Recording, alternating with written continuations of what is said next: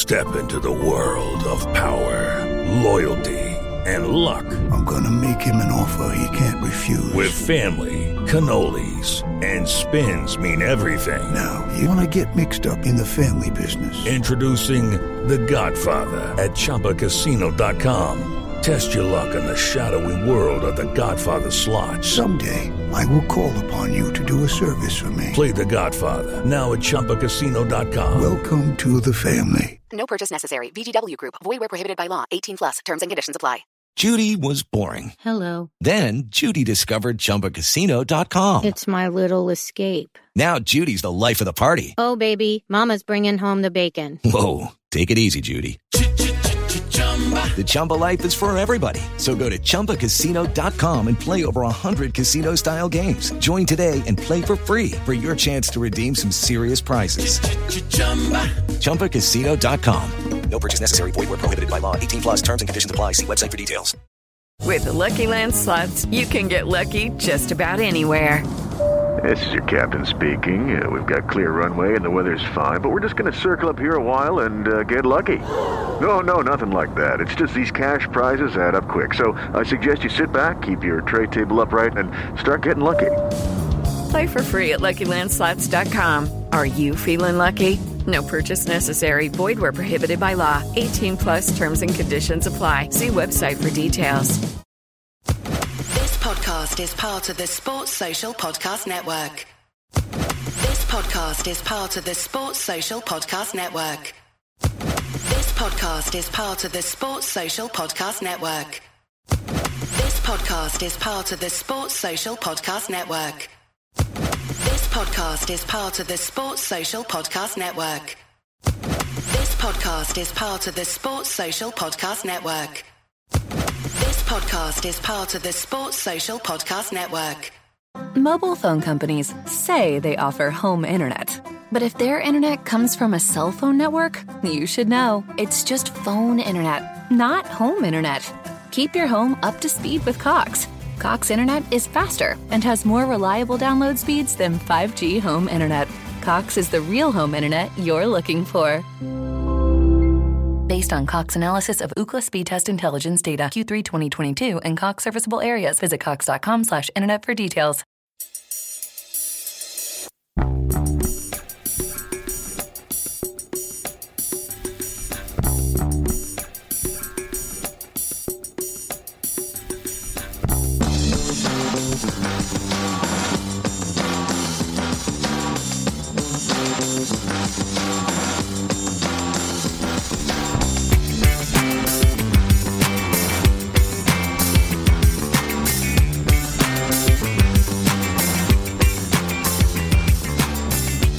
Welcome back to a Celtic State of Mind. I'm Paul John Dykes, and today I'm delighted to be back, and I'm joined by James McKenzie. How are you doing, James? Yeah, I'm doing good. It's finally going to have Celtic back this weekend. I know, I know, in, in a big way. Yeah, when you're a doing massive a way. football podcast, football's a massive part in your life. So being without Celtic for ages, the World Cup's done its best to fill that, but it'll just be good to have Celtic back at the weekend. It, it definitely will be. We have a massive weekend. We'll be talking about some of that as the uh, podcast goes through the uh, one hour show that James and I will be with you um, for. But, James, before we talk about this weekend, obviously there's been a wee bit of a break in the world of Celtic. We'll be talking about the bounce game that we had in Portugal, a couple of the plus points in that, um, some of the transfer gossip that's been flying around, the fact that we still have a player in the World Cup uh, even though we're in the semi finals, uh, Josip Juranovic, we're going to be asking the big question how much are we demanding? There's loads of questions around the transfer fee, if indeed he does go, and I'm, I'm pretty sure he will uh, because of the circumstances we discussed last week. But before we get into all of that, we've been working away. We've been working away for a few months, James, on something a wee bit different. It's got to be said. We do our charity weekender every every year now. This weekend will be the third annual charity weekender. And just to make it that wee bit different, um, over and above the 24 hours of content that we're, we're going to be providing, we're releasing a single. We're moving into the world of rock and roll, James. Um, it's been a long time coming. So, first and foremost, I sent you the first draft of the video so that we could have a wee chat about it today. What's your thoughts? Yeah, I was going to say I've not seen the final, the final one you've just sent me, but the first sort of original draft, original preview that you sent me over. Like I said in the podcast, I really enjoyed it. It's got a really good feel to it, and with the support of everybody that tunes in every week, who knows how well this could do in the charts. I know, I know. And the big thing with regards to this is the amount of people that have helped to create a single. What do I know about creating a single, releasing it into the, the world? Absolutely zero. Well, I, I know how to do it now, obviously. So we made the decision without having any knowledge. Uh, the Wakes, you will be aware of. I'm sure many of you listening into the show will be aware of the Wakes. They have re recorded a song that was originally written by J.J. Gilmer and Gary John Cain of the Silencers and Proclaimers, respectively. Backing vocals provided by the phenomenally talented Carly Connor, who burst onto the scene about 10 years ago, had a big uh, record deal down south, went down, made some records. She's now working with us. Uh, and also gigging, etc., and doing her own thing. She adds a layer of vocals onto the uh, the chorus, which is stunning. It's uh, hairs on the back of your neck stuff. The video was shot a couple of weeks ago now, I think it was, and um, that will be premiered on our YouTube channel on Friday night at 7 o'clock. So if you haven't done so already, get subscribing to ACSOM's YouTube channel, big premiere, 7 o'clock. And the concept is from paradise to the birthplace. So from Celtic Park down to St Mary's, everything in between. And uh, if you were at the bars that day, maybe you're in the video. Here we go. Uh, we'll start off with Michael McDonald. That 22 on his back is a starting price for all bidders. Before I speak about this, actually, you can you can actually pre-save the single, the download, and the link is underneath this video if you want to pre-save that. Because basically, what's going to happen is we're going to try and get as many downloads as possible, uh, build a bit of momentum, and every single penny that comes back from that single goes to charity. We're supporting St Mary's Chapel down at the Calton. That's Celtic's birthplace, of course. Michael McDonald, 22 million, he reckons the value is. Chris Sutton reckons it's 25 million. Let's talk about Juranovic. Let's talk about transfer valuations. The World Cup um, performances against Brazil, standout performances against Brazil. Where are we with this? Are you resigned to the fact we're losing them, first and foremost? Yeah, I think the fact that we've brought another right back in for this January window, it surely tells us everything we need to know. Juranovic is going to be on his way out. We're not going to have three top quality right backs at the club because the chances are one of them would get unhappy if all three of them were there. Yeah. Uh, just for his price, I think at the start of the tournament, or before the tournament started, that would have been saying, like most would have been the same boat as me, about £15 million, 15 to £18 million. That would have been sort of a fine fee for Juranovic, but he's got himself all the way to a World Cup semi final now, and he's been one of Croatia's finest performers. As you mentioned, that Brazil game, he could have he couldn't have pocketed Vinicius Junior for Celtic in those two games, but he decides to do it for Croatia. I'm thinking maybe around the, between 22 and 25 million pounds because there's some big clubs being linked. We all knew about Atletico Madrid and Chelsea. Barcelona mm-hmm. is one that's recently been linked this morning. The right back market, it's one of the most valuable markets in football at the moment. Everybody's after a right back. It's one of the hardest positions to get. So we should be trying to look for as big of a fee as we got as we can get, whether that's breaking our record sale or maybe around twenty two million pounds. Should we try to get as much money as we possibly can? Yeah, without a doubt. I, I was looking at the circumstances around this. Um, I mean, from ACSOM's perspective, James, we were talking in the pre-season uh, on a Monday. Amy was involved in the conversation. I think Colin was involved in the conversation as well about how we weren't selling anybody. We're, we're, we're trying to build something that we can do um, better in the Champions League. We're trying to build a team where we can do better in the Champions League. We're not selling any players. And we didn't, to be fair, we didn't. But the circumstances now, we're out of Europe. Because of his performances and because Croatia have done so well at the World Cup, he is never going to have a higher value than he is right now and during this World Cup tournament even if, and many people will expect, I, I think, Croatia to get knocked out in the semi final stage by Argentina, although there's been a few shocks in this tournament. Even if they get knocked out, his value will never, I, I don't think, increase, certainly as a Celtic player, from this particular moment. So the circumstances are all pointing towards Juranovic going to the door. And now it's a case of, and, and if you look at the, the journey of ACSOM saying, no, we're in denial, it's not going to happen pre season, to the acceptance, and now we're just thinking, right, what, what are going to make of him? Uh, 22 million quid. I've said time and time again, Celtic, if they can make £10 million profit on a player, generally they'll definitely look at it. So I was thinking 12 to 13, maybe pushing it up to 15. But these World Cup performances, James, this is what's really going to push him into a different category. Uh, I'm going to bring Jungle Lion in. Welcome back to the show, Jungle Lion. At this moment, is Juranovic a better player than Tierney at the time that we sold Tierney? Um, presumably 25 million quid we got for Kieran Tierney. If so, then you're looking at 30 million plus. The age, there's obviously the slight yeah. difference in age there. Um, but then you can balance that by saying, well, Tierney didn't do it at the level that Juranovic is doing it at right now. So is it too much to suggest, as Michael has, that we can get 20 million plus for this player? I think Tierney it was a whole different sort of profile at that point. That was when left backs were the hot commodity. Man City chucked about 50 million pounds each at three players and it didn't stick. Mm. And when you look at Kieran Tierney, he was a very, very good left back, performing at a very good level in the Champions League, we can't forget. And he was also very young. there was a very high ceiling. He only had lots of room to improve, whereas Juranovic is, what, about 27, 28? Mm-hmm. This is probably hitting his prime now, whereas Kieran Tierney was sort of just coming onto his game and he had loads of time to improve. Obviously, he's had trouble with injuries, so he's not been able to get as good as he probably should be at Arsenal. But I don't think you'd be looking for higher than Kieran Tierney. That was a total different ball game. A different set of circumstances. You've just said to me there that everybody's in the market for a right back. We're currently sitting with three Ralston, Juranovic, and the new boy uh, Johnson, who came in also. But, you know, when you look at the problems we had the, in that position, and we've spoken about this before as well, between Mika Lustig and Tony Ralston breaking back into the side under Ange Postecoglou, I can count five. Tell me if there's any more. Bauer, Elhamed, Toljan, Frimpong, and Kenny. There might have been one or two more in there, but they're the five that I can think of.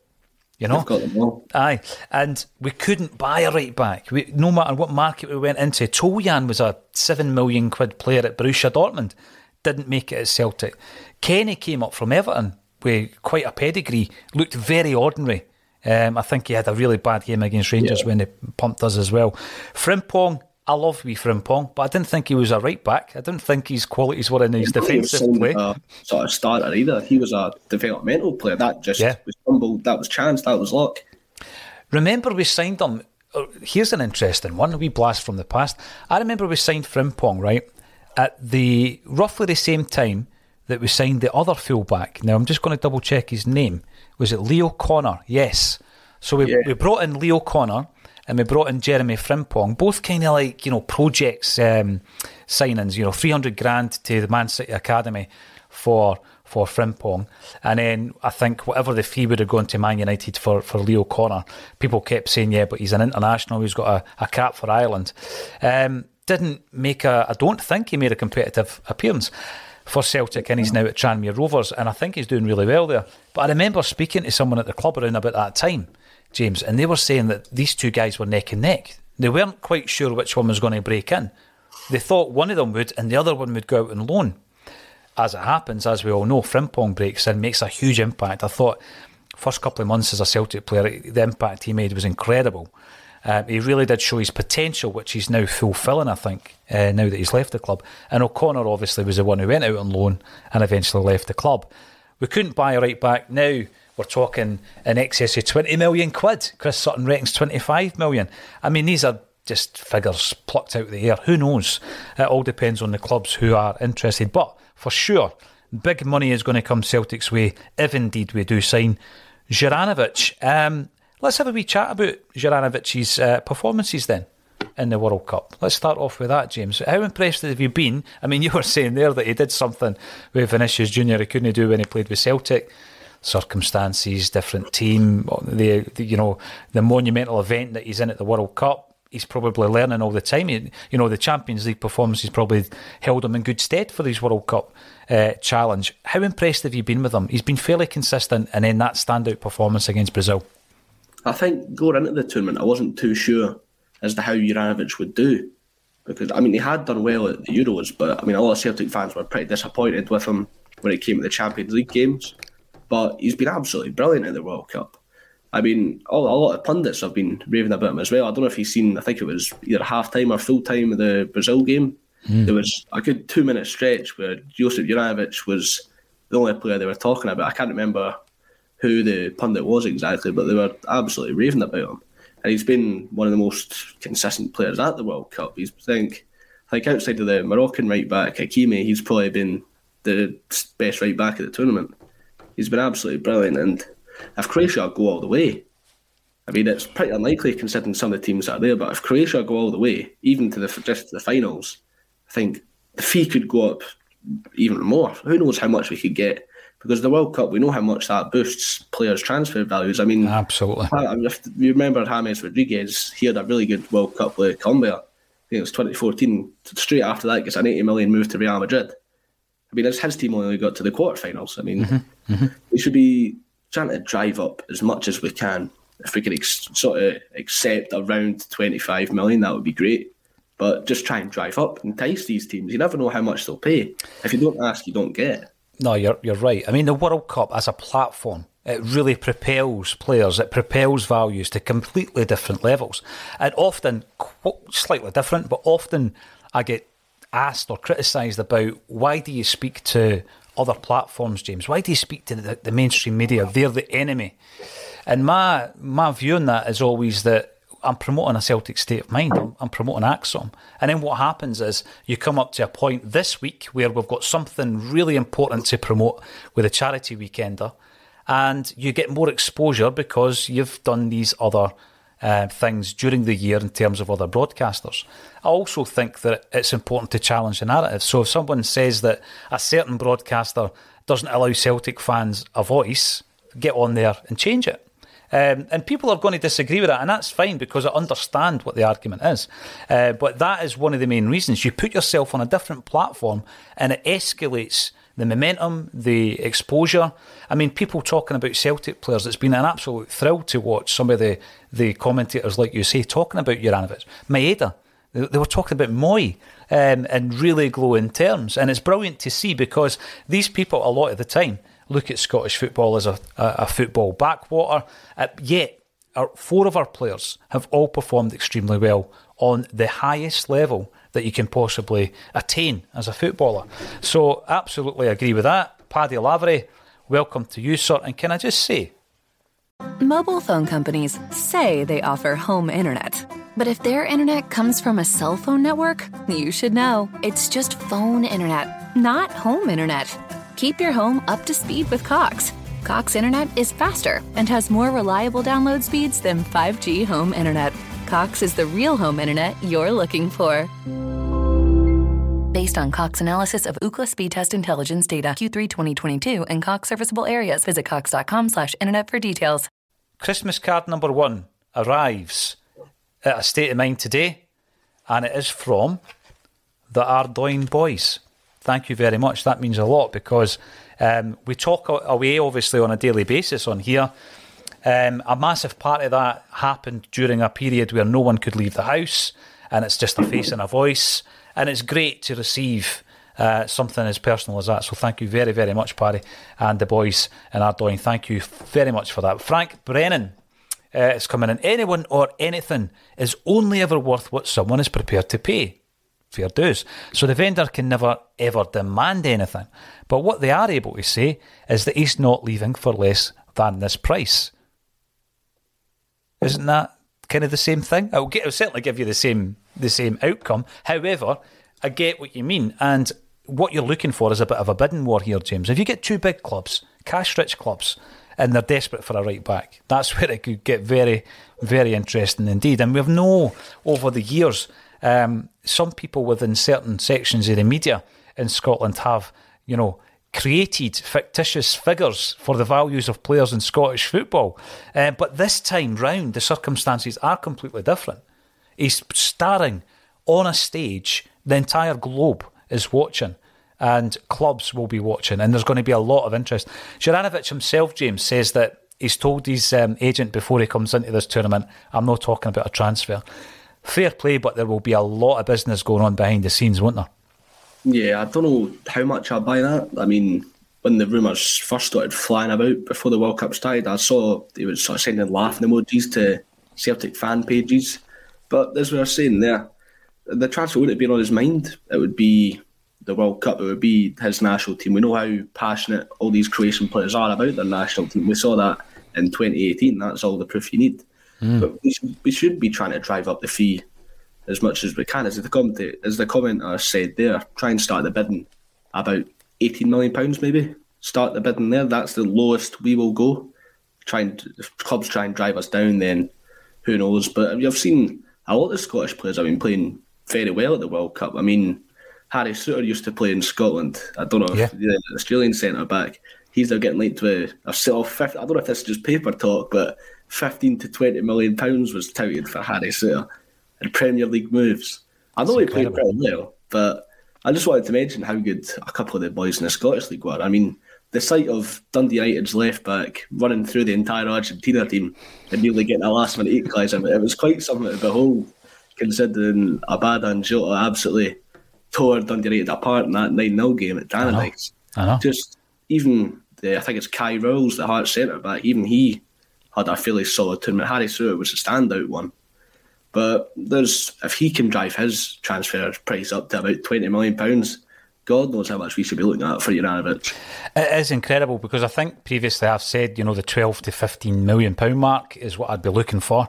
But I think if there was an announcement in a couple of weeks that we've sold Juranovic and it was 15 million, I'd probably be pretty disappointed now. Um, yeah. there, was, there was a conversation we were all having about uh, World Cup Celts, obviously, um, from the past. And we know that there are two players who have. Um, no, wait a minute. There's more than two players. Two players who were World Cup winners who played with Celtic or, or played in a World Cup. No, sorry, a World Cup final. Who had played for Celtic, but they played in the final whilst with other clubs. So it was Juninho, uh, the Brazilian, and Edson Braaf, Braafheid, who played with the Netherlands. And there was a bit of a to and fro, so I'd like to see what the commenters say because my view on that is Braafheid had left Celtic after his loan deal. His contract was up on the 31st of May. He goes back to his parent club and then he plays in the World Cup in July. So, yes, he is a Celtic player who has, you know, played in a World Cup final, but he wasn't with Celtic at the time. That was my argument. Uh, because there was a suggestion that Juranovic may have been the only player that's played in the World Cup semi final whilst at Celtic. Are there others? Try to think because a lot of sort of the historic Celtic names have been Scottish. A lot of our sort of historic players were back in there have been Scottish. Um, I'm trying to think. Henrik Larsson. Did they ever was get it, to the semis? Was it a Euros semis or a World Cup semis? Good question. I know he um, done get to one of them. Talking to Larsson, Talking to Larsson, James, you, we were talking there about the links to Barcelona. Uh, obviously, uh, unless you can tell me different, the last player we sold to Barcelona, um, or the last player who left Celtic and went to Barcelona, would have been Henrik Larsson, right? We've not had any since then. Um, and there, there, was talk recently about Frimpong moving to Barcelona. If Celtic were to sell Juranovic um, to Barcelona, he would be the first player to go that route since Henrik Larsson. The other player that I can think of that played with both clubs was Marc Crosas. Remember him? Marc oh, Crosas, yeah. the most recent. I don't know if Barcelona's as glamorous as it was then when Henrik Larsson moved. I mean, there's doubts that United tried to get his full pay. I mean, we've seen the uproar that kicked off about Frenkie de Jong. He didn't get his full pay. The Cubs, mm. a little bit of a disaster, but they're on the up now. I think they're top of the Liga. So just to have a Celtic player at a club like that, it would be absolutely phenomenal.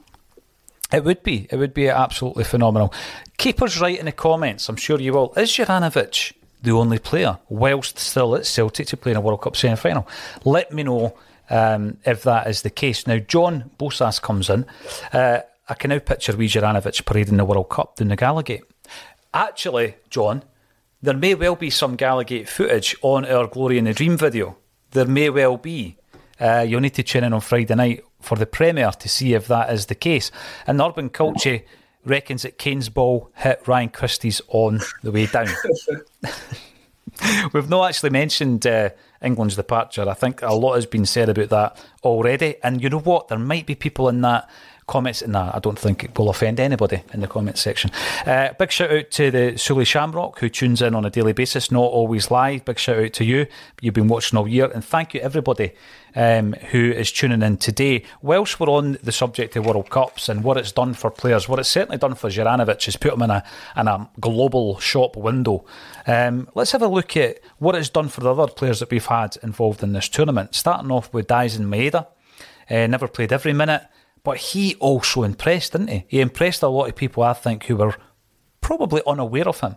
Um, particularly the commentators and the commentary team at half time. Very, very impressed with Maeda. And he goes into this tournament having had a bit of a sticky patch in the first half uh, of his domestic season. What's it going to do for him when he comes back to Celtic, James?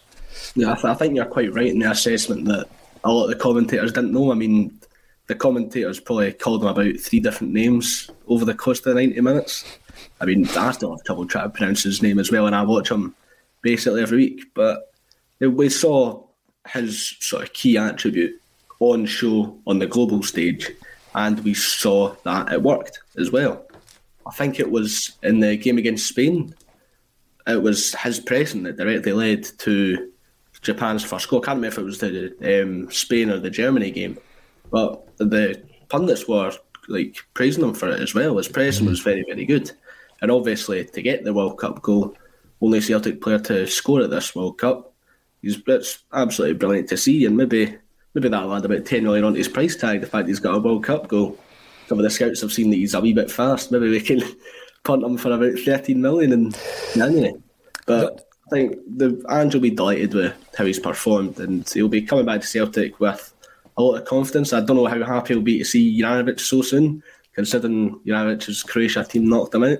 Mm. But they shared a really nice moment after the game. I don't know if you've seen it, but that'll be good. That'll be good to have Maeda back, and they'll have a lot of confidence heading in, heading into the sort of next few parts of the season.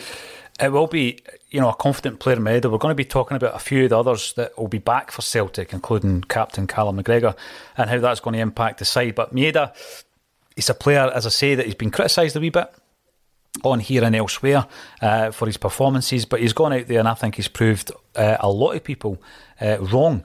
You look at the, the transfer fee for a player like Maeda, and I always remember speaking to um, ex-Celt Paddy McCourt, and he says the bottom line is this: if a player would sell the next day for a profit, you know, so we were talking about Edouard at the time and he was talking about, you know, what did we pay for him? Nine million quid. Could you sell him for nine and a half tomorrow? Yes, you could. So he's been worth every penny.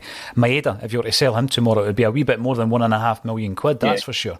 Uh, going back to the World Cup uh, tax, as I think it's been called, uh, that goes on to the values of players. Paul uh, Diet, welcome to the show. Afternoon all. The countdown is on till the hoops are back cannot wait. We'll be talking all about the game coming up at this weekend. Uh, we've also got Walter Orr morning from Virginia, USA. Hopefully, uh, you've got good weather over there. It's a bit chilly over here, Walter, as we head into the festive season. Uh, Michael Ross, hail, hail, my fellow Celts. Um, we've got the urban culture. We need a good semi final showing from JJ and three clubs desperate to sign him. Then it's Lawwell time. Now, listen, I wasn't going to bring up Peter Lawwell but you did, Urban Culture. So let's run with this one. Um, I know he's not on the door yet, you know, dot, dot, dot, because we all know he probably is. Um, and he has been criticised. He's been criticised uh, quite a bit, I guess, over the over the piece since uh, ACSOM started streaming live on this channel. But let's concede for a moment, James, that when it comes to negotiations, he is somebody that you would like in your corner. You would like him fighting your corner in a Juranovic scenario, wouldn't you? Yes. Sorry. Yeah, we always call him penny pinching. But when it comes to these negotiations, he likes to try and get as much as he possibly can. I mean, the Tierney sort of saga went on for the entire summer, mm-hmm. and they eventually agreed on the £25 million fee. But also, I'd go back to when we are selling players like Virgil van Dijk, players like Fraser Forster. I think there was more money to get from those players. I mean, you look at what Virgil van Dijk turned into. Mm-hmm. Victor Wanyama went on to play for Tottenham after Southampton. These are players that we could have tried to get a lot more money out of. And I think Law could have could have really tried to drive up those fees. I know it was sort of a different transfer window back then. The players weren't going for as crazy fees as they perhaps are now. But that's one of the reasons why we don't get much money for players as other leagues do. The Scottish league sort of just accepts defeat when it comes to selling players. Mm-hmm. We don't. We should be valuing our commodities as high as the other leagues do, as high as the Belgian league sell their players for, as high as their Eredivisie sell their players for. We should be trying to get as much money as we can for our players because we see them going on. We see their values skyrocketing at these mm-hmm. other clubs, and it's like he was that good at this club as he was at Celtic. Yeah, Van Dijk wasn't as good at Southampton as he was at Celtic. I mean, we should be trying to get as much as we possibly can. Absolutely. I mean, I, have heard the argument for years about the Scottish game, uh, but I, I honestly do think that we devalue it um, ourselves, not as fans, by the way, but as clubs, I, I, do think we devalue it.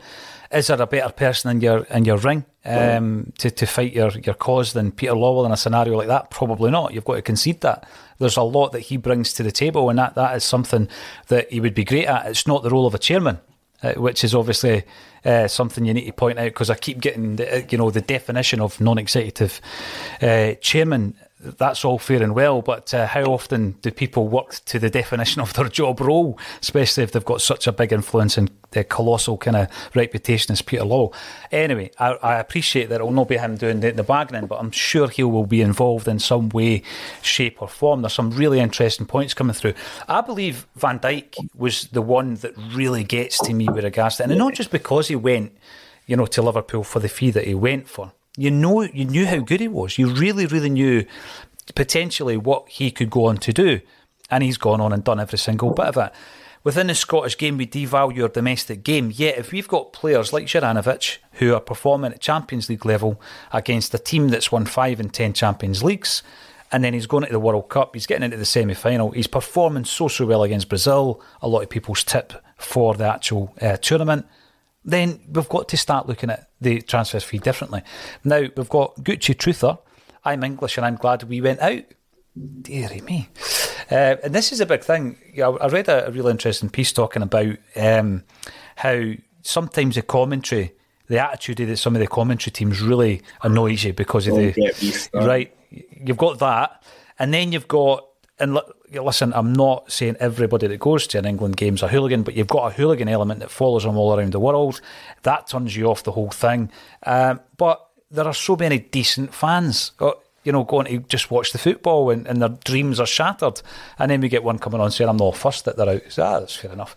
Alan Robertson, if we get a bid over 15 million for JJ, do you take it?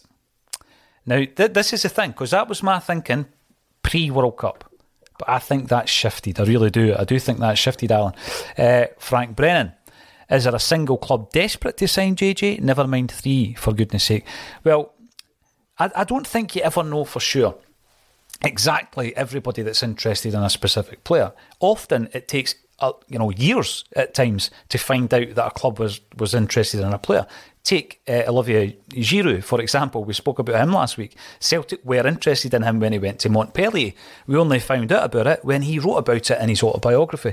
So we'll not we'll not find out exactly who's interested, but you've just basically got to say which sources do you trust. And um, there are certain sources talking about the Atletico Madrid interest and certainly the Chelsea interest. I know that Barcelona have started, um, their name starts, starts to be bandied about in the last day or two. I guess, I guess, Frank, you just go with the sources that you trust. There are definitely a couple of clubs interested at this point if you believe the sources, and the sources are very, very good. They've got good reputations. Alan Robertson goes on to say that he thinks 18 million would be ideal. Would you be disappointed with 18 million with some add ons? Mobile phone companies say they offer home internet. But if their internet comes from a cell phone network, you should know. It's just phone internet, not home internet. Keep your home up to speed with Cox. Cox internet is faster and has more reliable download speeds than 5G home internet. Cox is the real home internet you're looking for. Based on Cox analysis of Ookla speed test intelligence data Q3 2022 and Cox serviceable areas, visit cox.com/internet for details. As the number one audio company, iHeartMedia gives you access to all. Every audience, live conversations, trusted influencers, and the insights and data you need to grow. iHeartMedia is your access company. Go to iHeartResults.com for more. I feel like we should try for more. Uh, we should try try our luck because clubs, you never know how much they'll pay with players. As I said, clubs are desperate for right backs at the moment. I mean, I think the fee that's getting touted for Jeremy Frimpong at the moment is round about um, 30 million, 25 yeah. to 30 million. I mean, consider he's, what, 21 years old, Netherlands right back, got all this future ahead of him. When you look at that and compare it to Juranovic, perhaps maybe 18 million pounds would be a pretty fair fee. But we know we've got Peter Lawwell in our corner, as you mentioned there. We can try and push for as much money as we can. And just on the England fans there, I, I was at fine establishment that is the Three Sisters in Edinburgh, and I couldn't hear the commentators, thankfully, because I had all the fans chatting, and I got a strange mix because you get some of the England fans that are actually not bad, they're just there to watch the football. Mm-hmm. Then you get the other ones who are tossing pints across the place, giving it the whole England chance. So there was a fine mix. I mean, I got some of the good and some of the bad at this place. You're always. It's been a long, long time since I was in that establishment, James. Um, maybe even before your time, actually, mate. uh, but let's not get into that. Michael Ross, uh, where's the story coming from about Giakoumakis being available for six million pounds? Surely it's a joke. Um, I hope it's a joke. I, I don't think you know six million pounds. You've got to ask yourself, I guess, Michael, could you replace him for six million quid? I'm not sure you could. I'm not sure you could unless you were buying somebody with the promise, somebody who was 1920. You know, we, we were linked in the summer with uh, a prospect from the PSG academy. We've already uh, plucked Odsonne Edouard from that same academy in, in the past. Six million quid uh, for an academy player obviously is a risk as well, but we know the standards higher. I don't think you could replace Giakoumakis for That's that now. We've seen everybody talking about Dembele. I mean, I've seen people, uh, news outlets saying that he could be going to the Turkish league for five million pounds. As a massive Moussa Dembele fan, probably one of my favourite players I've seen at Celtic in my lifetime. Would I take maybe around eight to ten million pounds for Giakoumakis if we could replace him with Moussa Dembele? I hate to say it to Gigi, but I would take Moussa Dembele every day of the week. Mm. And I hmm. think just on the actual reliability of the news, I think the guy that's reporting it is the same guy that was reporting his move to Celtic in the first place. Right. Because if we, we remember correctly, Giakoumakis, he was supposed to go to Werder Bremen. He was there for a medical and stuff, but I can't remember how it fell away. But the move fell apart somehow, and then he came to Celtic. And the guy that reported all that correctly, he's the guy that's now reporting this. So Giakoumakis' agent might be feeding him something, and Giakoumakis mm. is now looking for a new agent. Perhaps that's trying to try and force a move. Who knows? But I was if I could replace him with Moussa Dembele, I would happily do that. I don't know if Moussa feels that maybe that book's closed, that chapter's closed, it's time to go on for something new. But if he's happy to come back here, why not? Oh, for five million, I think I'd take that in a heartbeat. Jungle Lion, uh, Tierney went for twenty-five million, but you make the point Juranovic is doing it at a World Cup, so it has to be more listen, it's going to be an interesting development uh, nonetheless. Michael Ross comes back in to say, according to the newspapers, four clubs are after Juranovic.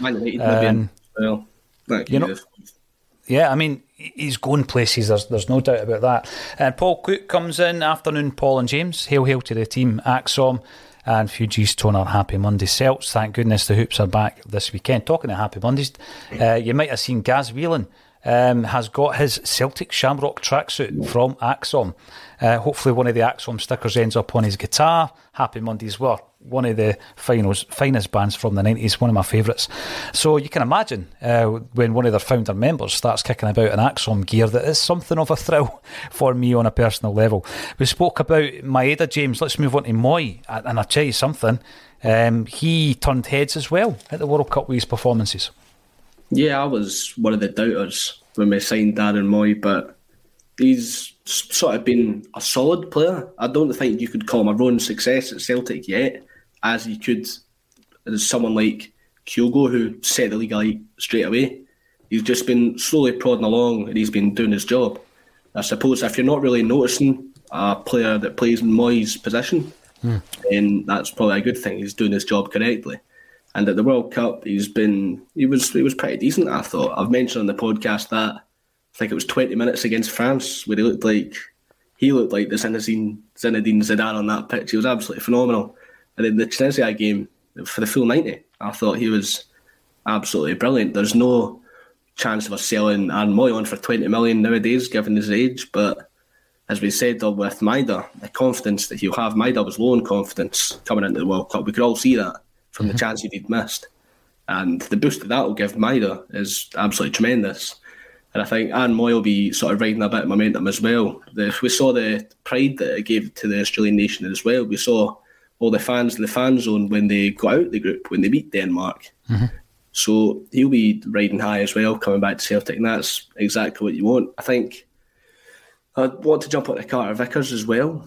He only got the chance to play one game, which I was completely astounded by, and it mm. was conveniently the only game that the United States won at the tournament was Yeah. the one that Cameron Carter Vickers started. I think, but I think in the 2026 World Cup in America, he will have more of a say. Whether he's still at Celtic in 2026, who knows? But I think he will be a starter then. And I hope he's not had a confidence hit from not playing because, as we've said many times, he is the Celtic defence. So having we saw how shaky we looked in Rennes. We can see what four goals Yeah, in one half. in the ends, and a lot of them looked like they were from set pieces. So having Cameron Carter Vickers back, it will be really good, really good for Celtic. It will be. I mean, just to uh, touch on some of the points you've made there with regards to, to Mooy uh, and earlier on uh, Maeda. What's Juranovic done and what's his World Cup performance he's done? It probably escalated the fee to something that's going to really help us, you know, continue to build the team for Ange Postecoglou. Maeda and Mooy, I'd put them in the same category. I think they're going to come in with a um, a renewed sense of confidence or, or um, more confidence than they had when they went to the World Cup.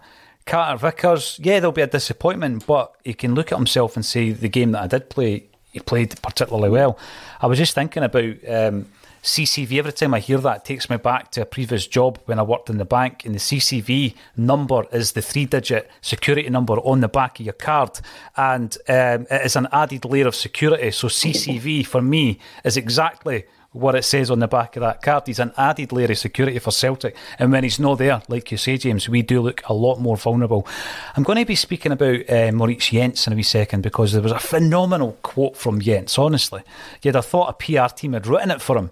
Um, we're going to have a wee look at that. Where he sits now that Kobayashi's in, uh, that'll take us on to the, the fact that he made a 10 minute appearance or so, a cameo appearance, even though he can't play uh, domestically or competitively until January. He did make an appearance in that bounce game. Uh, Kookaburra Potter at Chelsea mentioned JJ by name after the Brazil game. Um, is that a sign of interest? Well, it's certainly a sign of awareness of the player. I know Chelsea are looking at the Croatia centre back. That looks like it's a certainty to happen in January. Hopefully, with the American owner who's spending all the money, they can sort of cast their eye to the right back position and maybe give us a load of money for Juranovic as well. Certainly. I, I, think back to the game. sort of owner that would get sucked in by the World Cup hype and just splash 30 million. Oh well, listen. If if we um, benefit from that, then all the better. The, the game last season, that uh, again talking about uh, right backs, the scenario that we now find ourselves in. Remember the, the semi final of the Scottish Cup, we get put out by Rangers, and there's a scenario in the extra time, the period of extra time, where Stephen Welsh comes on as a sub and he's playing right back, and Ralston's playing left back. You remember that? And, and you look at the scenario we now I find ourselves in. that. Yeah, it was terrible. We looked so disjointed. Um, and now we've got three, at the moment, three right backs at the club. Um, any of, of whom, obviously, we've only seen snippets of Johnson in games at the World Cup, you'd be pretty confident with. Um, let's not forget Tony Ralston. He's just there as a constant now. Um, he'll be playing backup or he'll be first choice. Uh, the countdown to our game starts here. We'll be talking about the Aberdeen game as well, Urban Culture, um, before we. You know about the World Cup players? Who's going to be back for the Aberdeen game? Is everybody bar Juranovic? It's a, it's a good point, actually. And if anybody's got more information about that, because I've read that Carter Vickers may not be back. Um, I don't know if they're going to be given extra rest Maybe periods, James. to knockouts. 'Cause Yep. Maybe because they all got to knockouts, they're all playing sort of Mm-hmm. games very close to now. They might not be back. Yeah, it would be interesting to see if any of them make it. Frank Brennan's not having it. If anyone is willing to put anything like 15 million on the table for JJ, grab it with both hands and feet. Uh, Frank, we appreciate two sides of this debate, and you think 15 million quid. That was my original fee, but I think it's escalated now. Uh, and Alan Robertson, JJ's value is heavily inflated due to the World Cup. Absolutely. He's been poor this season. Take the money and run. Was it yourself? Or maybe Brian it said that you know Ralston's actually been better than Juranovic for Celtic this season. I don't know if I'd call Juranovic poor this season. I think he's just been solid, but a bit disappointing in the Champions League because we all viewed him as one of our better, if not best players. Because he played at the Euros, we thought he would be brilliant at that level, but he looked a bit out of his depth. And yeah, I've mentioned quite a few times. I think Anthony Ralston's been more consistent this season. He's been a better attacking threat. He's not a better player overall. I think we all know that. Juranovic just had a bit of an off period. But I think Ralston has been a better player this season. So we see going forward the crosses that Ralston's put in. I think he's been the better player. Mm-hmm. No, no. I mean, I'm a massive fan. You know that as well. Obviously, I'm not a member of the fan club that was set up by Amy Canavan, but I have applied. Um, Stubbsy, Stubbsy's horse this single has been hyped more than England team. Looking forward to it. Yes, we do have a habit of hyping things up, but I'll tell you what, you will not be disappointed. I am buzzing about this. Not because you know, we're releasing a single and anything can happen when it's out there because every view and stream and I, I believe even YouTube uh, views now have been registered into the mix. Obviously, uh, you know, need hundreds, maybe thousands before you get the equivalent of one download. Um, but it's all chat return, so you never know what may happen. And once there's a wee bit of momentum building during the week, we'll we'll keep you updated. We'll keep the hype up, Stubbsy's horse, and hopefully we can raise a few good quid for charity. At the moment, um, our endeavours have raised just over eighty-five grand. Can we get up to 100 grand at this time of the year for needy um, causes? I hope we can. Um, now, there's a few other really, really good points coming in. John the van driving legend, still a driving god. Hi, Paul. Merry Christmas to you and to yourself and the rest of the show. What would you reckon our next signing will be? We'll be talking a wee bit about that and who's been linked to us. I passed you the other day. I like your car. It would be better if I had a massive shamrock on it, John, but I don't know if that would be a good idea. Um, I, it did cross my mind, though, I've got to say. Um, you know whose birthday it is today? Couldn't Kundai Benyu. You remember him? He's 25 today, right? I remember a certain friendly. I can't. when he, he played in Europe. He played in Europe for us. Yeah, I Benyu. I thought he looked decent. He is now playing his football in Iceland with IBV. He was a Zimbabwe international, probably still is. Um, but it was at that time we were bringing in players. You didn't know if you were coming and going. But obviously, Rodgers rated him, played him a couple of times. Um, but yeah, it's interesting how these careers go. After that, let's have a wee chat then about the Rennes bounce game. Um, we know it finished 4 3. A couple of goals from O'Reilly, one by Kyogo. Um, what kind of positive do we take from that? We know it was a fitness exercise. I was a wee bit gutted we couldn't somehow, somewhere, stream it. Um, we know there was a, a, journalist at the game who was supplying very, very good updates, and the goals have uh, obviously emerged as well. What positives do we take from that, James? I think, as, as you mentioned the point there, just getting some fitness in the players. Because I don't know how long it's been since they said the Super Cup, maybe about two weeks. Mm. It feels like an eternity ago. I don't know about how, I don't know about you, but that feels like it was ages ago. But it's, it's good to get minutes in the legs. It's good with Cal McGregor back. It's brilliant to see him back in the team. And as I've mentioned on the podcast quite a few times, having Cal McGregor back in, playing that six role, allows Matt O'Reilly to go a bit further forward and we saw he got two goals in the yeah. bounce game against Rennes. That's the effect he can have against a decent opposition, friendly aside. And it was, it was good to see Kyogo got on the score sheet as well. And hopefully they can sort of build from that onto the Aberdeen game. And said there was a lot of positives, but there was a lot of negatives as well. As we mentioned, the set pieces mm-hmm. looked like somewhere where we are weak. And if we're going to be without Cameron Carter Vickers against Aberdeen at Pittodrie, which is already a tough game in its own right, but without Carter Vickers, it becomes even more difficult to try and combat Aberdeen. But as always, we trust Ange will get the job done. We do. We absolutely do trust Ange. Um, and one thing I do like about him, it's a bounce game, but like you say, he leaves no stone unturned, James. If he's unhappy with performances or you know passages of play, he's going to put it right. Uh, it was a bounce game, but um, he will have learned good and bad about various players. I think some of the positives that I noted, obviously the return of Callum McGregor, phenomenal. He's been away um, for a, for a few games. Obviously, I think he's missed ten games in total, hasn't he? Um, three in the yeah. Champions League. Uh, we won every game that he missed domestically, but we failed to win the three games in the Champions League. So he's a massive loss. We know that.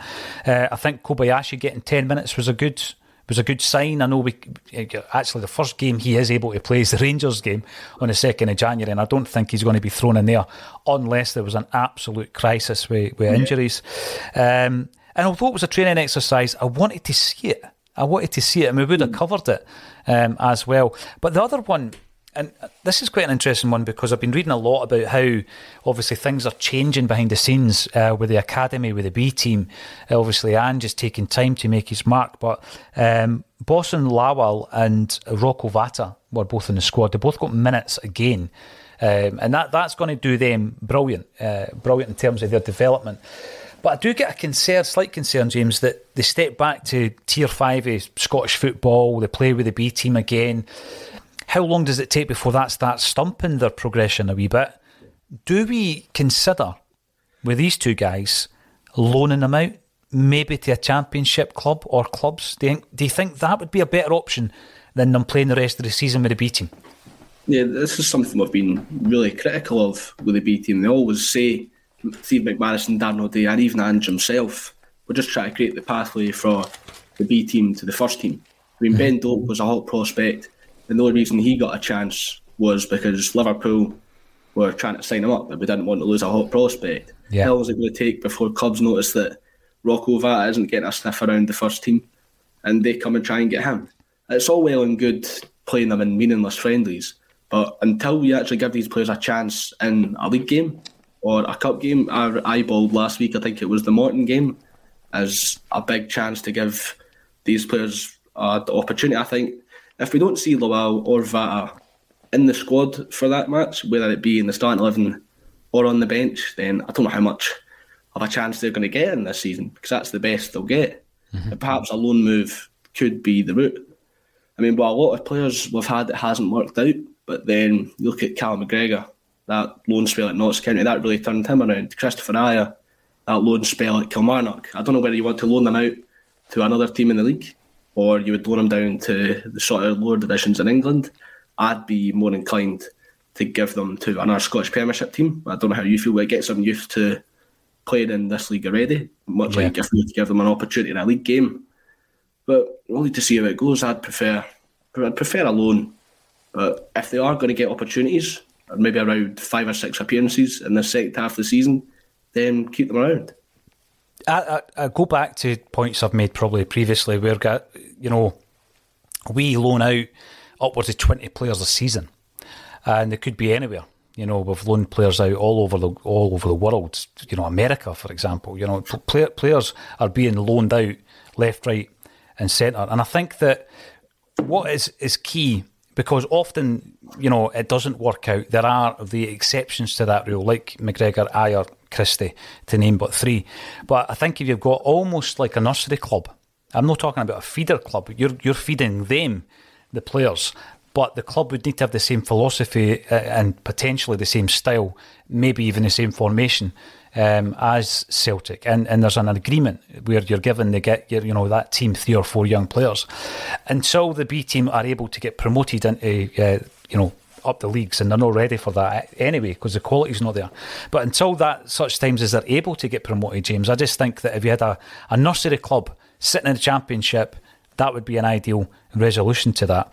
It is great to put players out, I think, also to uh, Premiership clubs because I also think that often they can do you uh, a job against your challengers. Uh, you know, there's no point in having five or six players not playing when you could, you know, loan them out to Hibs, uh, Hearts, Aberdeen, etc. If indeed you're able to get the deals done, I think um, Montgomery was playing when St Johnstone took points off Rangers, and, and you look yeah. at that, you think to yourself, right, he's contributed to Celtic's success, even though he's playing with another team. Kevin Graham comes in. Uh, Kevin Graham has been contributing um, and part of the ACSOM team since day one, 2017. He's heard the song, he's seen the video, he calls the both of them brilliant. The Celtic support, says Kevin, are stunning and will do their thing. Goes on to say, Um, hit the like, please, troops. Yeah, please do. Hit the like button on the YouTube. Um, if you haven't already done so, subscribe to the YouTube channel as well. Let's have a wee chat about Maurice Jenz. Um, he's a player who I think he's done pretty well since he came to Celtic. He's on a season long deal from uh, Lorient. Uh, and he is an ex Fulham player, German, 23 years of age. Uh, he knows Matt O'Reilly really well, good pals at uh, Fulham, and he worked with Peter Grant. So he knows all about Celtic because I'm pretty sure Peter Grant will have told him all about it before he came. 19 appearances now, James. Uh, two goals. He came early in his Celtic career. And I'm going to read out my favourite part of his recent quote. It says Celtic is old school. Celtic is mysterious. In fact, did Kevin Graham write this for Maurice Jenz? We need to ask Kev. It sounds quite poetic. Celtic is old school. Celtic is mysterious. Celtic is pure football. And above all, Celtic is a religion. What do you make of that? Well, it sounds like I've put on a Celtic jersey and I've started talking as if I'm a German centre, but it's brilliant. It's, it's, I don't know who's been feeding him it or if it's PR or if he's just really looked into it himself, but we could tell from the start that he was really enjoying his time at Celtic, always getting involved with the post match celebrations, and he was a really strong performer. at the start, I remember speaking to people who were at his sort of fan media presser Mm. And apparently, he was a really nice guy. Shook everybody's hand after the presser. He's apparently just a really good person, which is the sort of people you want in this Celtic team. As far as how he's been on the park, I think he started really positively. There was a lot to rave about, but since then, a couple of Champions League games and a couple of games in the league, he's made a few mistakes. There's been shaky moments there that sort of make me think that Carl Starfelt would be the better player to start at centre back. But just on those comments, you can tell he's pretty passionate. And should we look to pay the money in the summer? Who knows if we're going to get Stephen Welsh out on a loan or a transfer out for him? Then we should bring Maurice Jenz in because right now we've got what's it five centre backs competing for position We were only going to have two players playing week in week out. One's got to go inevitably, but it's just a, more of a question of who it is. Definitely, it's, it's incredible. Again, going back to the right back position, James, where uh, Ange, Ange Postecoglou comes in. We can't, you know, buy a right back. The only right back at the club at that time was Tony Ralston, um, and he's he's obviously turned into a diamond. And now we've got three. You look at the centre half position as well. Um, and now, as you say, we've got five, and you're starting to ask yourself, what does the future hold for Jenz? Do we keep him? Because obviously he's no permanent. What does the future hold for Welsh? Because he's not playing enough games for the age that he's at and for his own progression. Um, and, you know, it, would be interesting to hear what your thoughts are in the comments section. I've heard differing um, fees in terms of what the permanent transfer fee would be. I've heard from two to three million quid. I've heard more than that. He's been the one I've mm. heard sort of touted the most, three million pounds. I think for three million pounds, James, you buy Maurice Jenz. I, mean, I know it's a lot of money um, in anybody's language. However, in terms of a, a 23 year old who's already bedded into the squad, who obviously gets what Celtic are about because uh, of that quote that I've just read out there, and you know. I, I just think three million quid. We, we, talk about buying all these players for under three million pounds. Juranovic, for example, I think it was two point seven. Juranovic. Um, so it's, it's, a bit of a no-brainer for me. I would bring him in, and it's it's basically him, uh, Kobayashi, it's Starfelt, and it's Carter Vickers.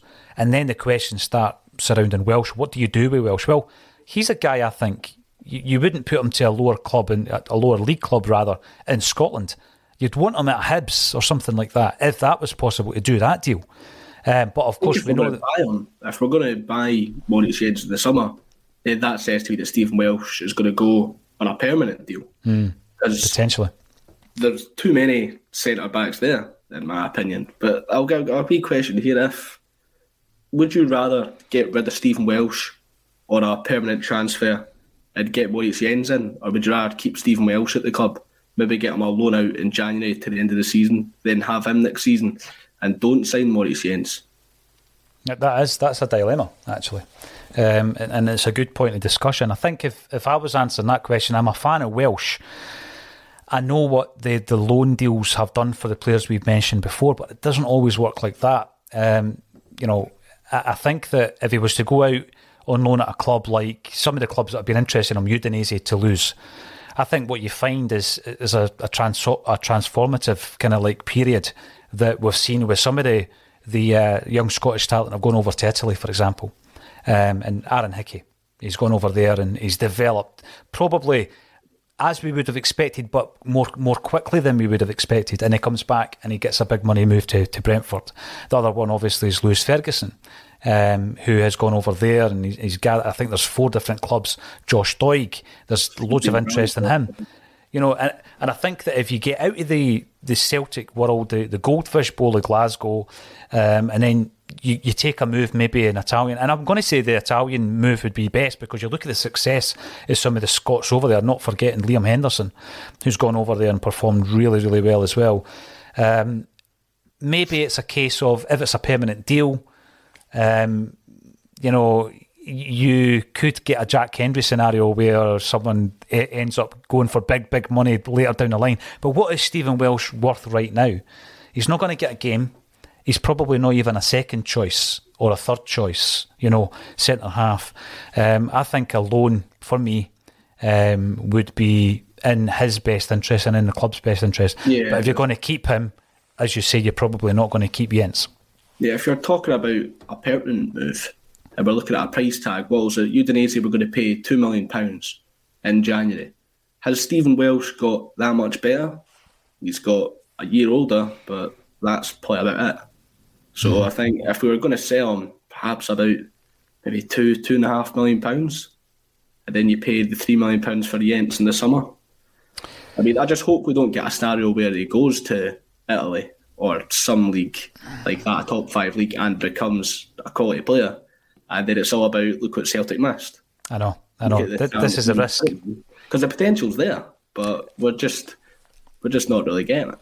Without a doubt, the potential is there, and there is. I would not be surprised if he gets a move to Italy because there has been interest in him.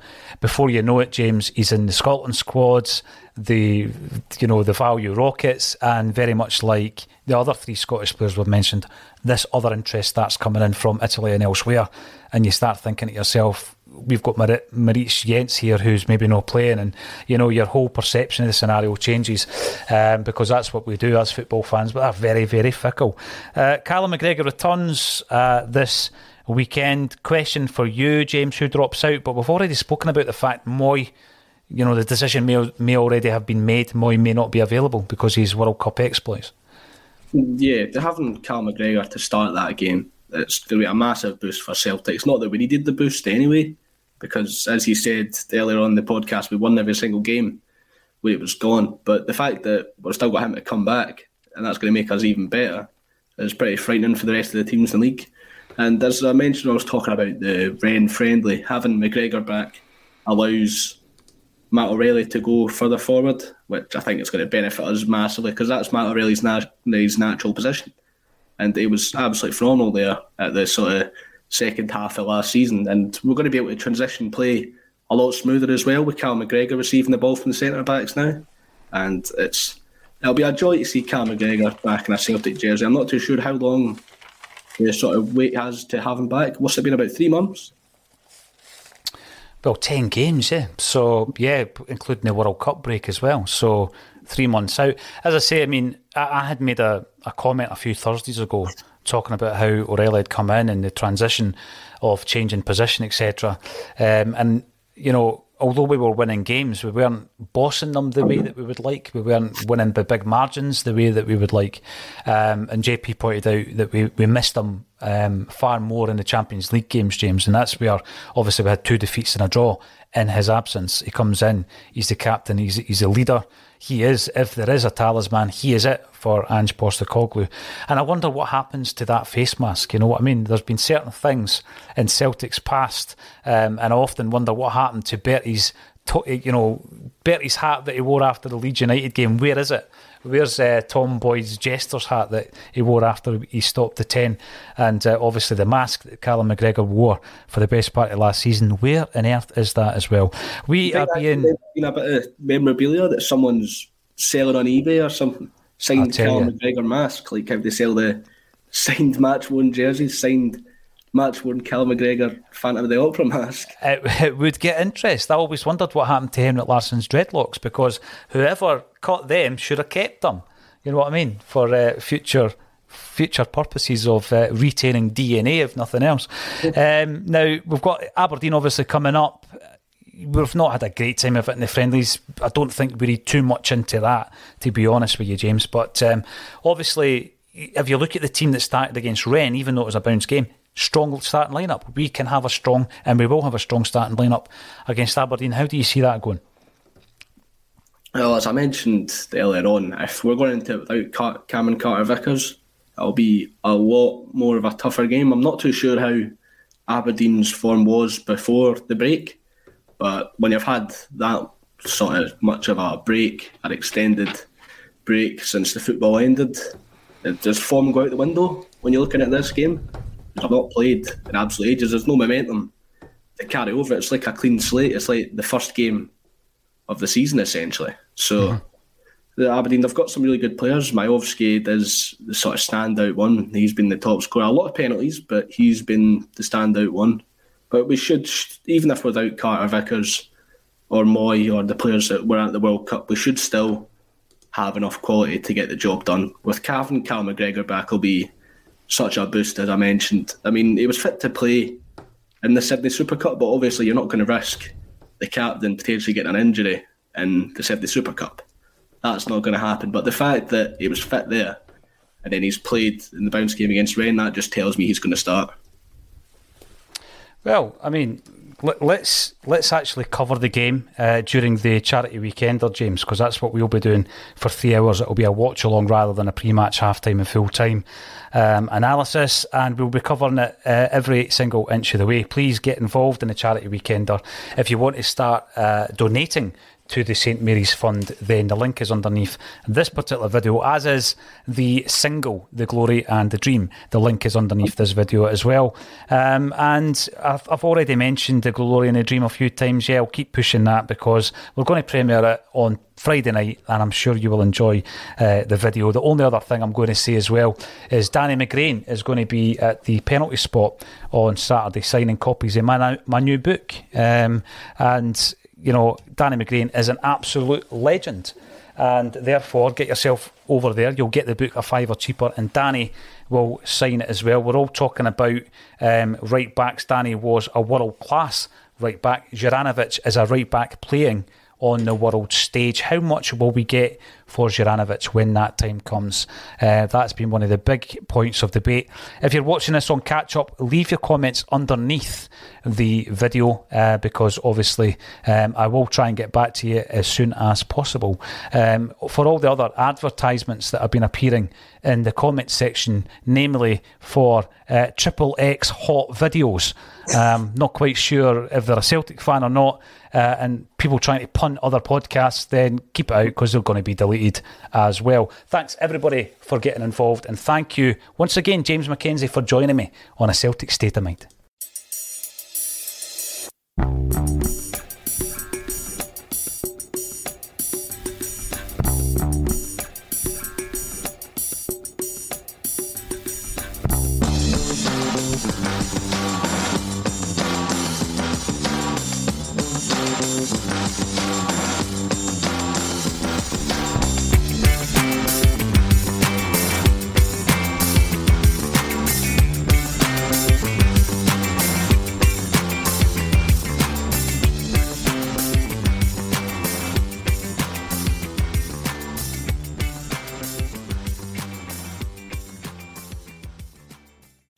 What's up, guys? This is MMA fighter Clay Guida, and I'm not afraid of anyone or anything. But losing my hair was an entirely different kind of fight.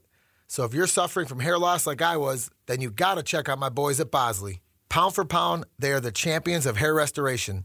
That's why I turned to Bosley to get my hair back. The entire Bosley team was so professional and kind from start to finish. All it took was a simple one day procedure, and I was on my way back to rocking my full hair again. So take it from me. Don't wait if you are thinning or receding. I'm so thrilled with my results, I just wish I would have went to Bosley sooner. It's time to finally knock out hair loss because the best is yet to come. Check out Bosley today. When MMA fighter Clay Guida was losing his hair, he trusted Bosley to get it back. Now it's your turn. Get a free information kit, plus get a $250 off gift card when you text SCORE to 203203. That's text SCORE to 203203. Don't wait. Text SCORE to 203203. Mobile phone companies say they offer home internet. But if their internet comes from a cell phone network, you should know. It's just phone internet, not home internet. Keep your home up to speed with Cox. Cox internet is faster and has more reliable download speeds than 5G home internet. Cox is the real home internet you're looking for.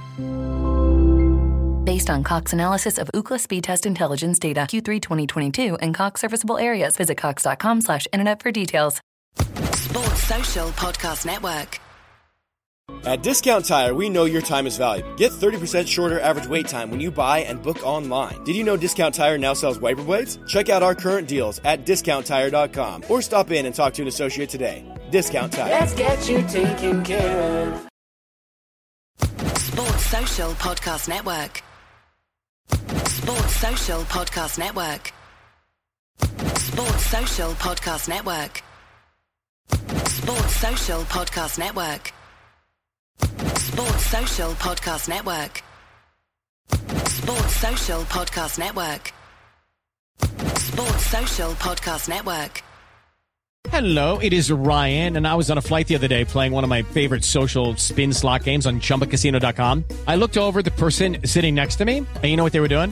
They were also playing Chumba Casino. Coincidence? I think not. Everybody's loving having fun with it. Chumba Casino is home to hundreds of casino style games that you can play for free anytime, anywhere, even at 30,000 feet. So sign up now at chumbacasino.com to claim your free welcome bonus. That's chumbacasino.com and live the Chumba life. No purchase necessary. Group. Void were prohibited by law. See terms and conditions. 18 plus.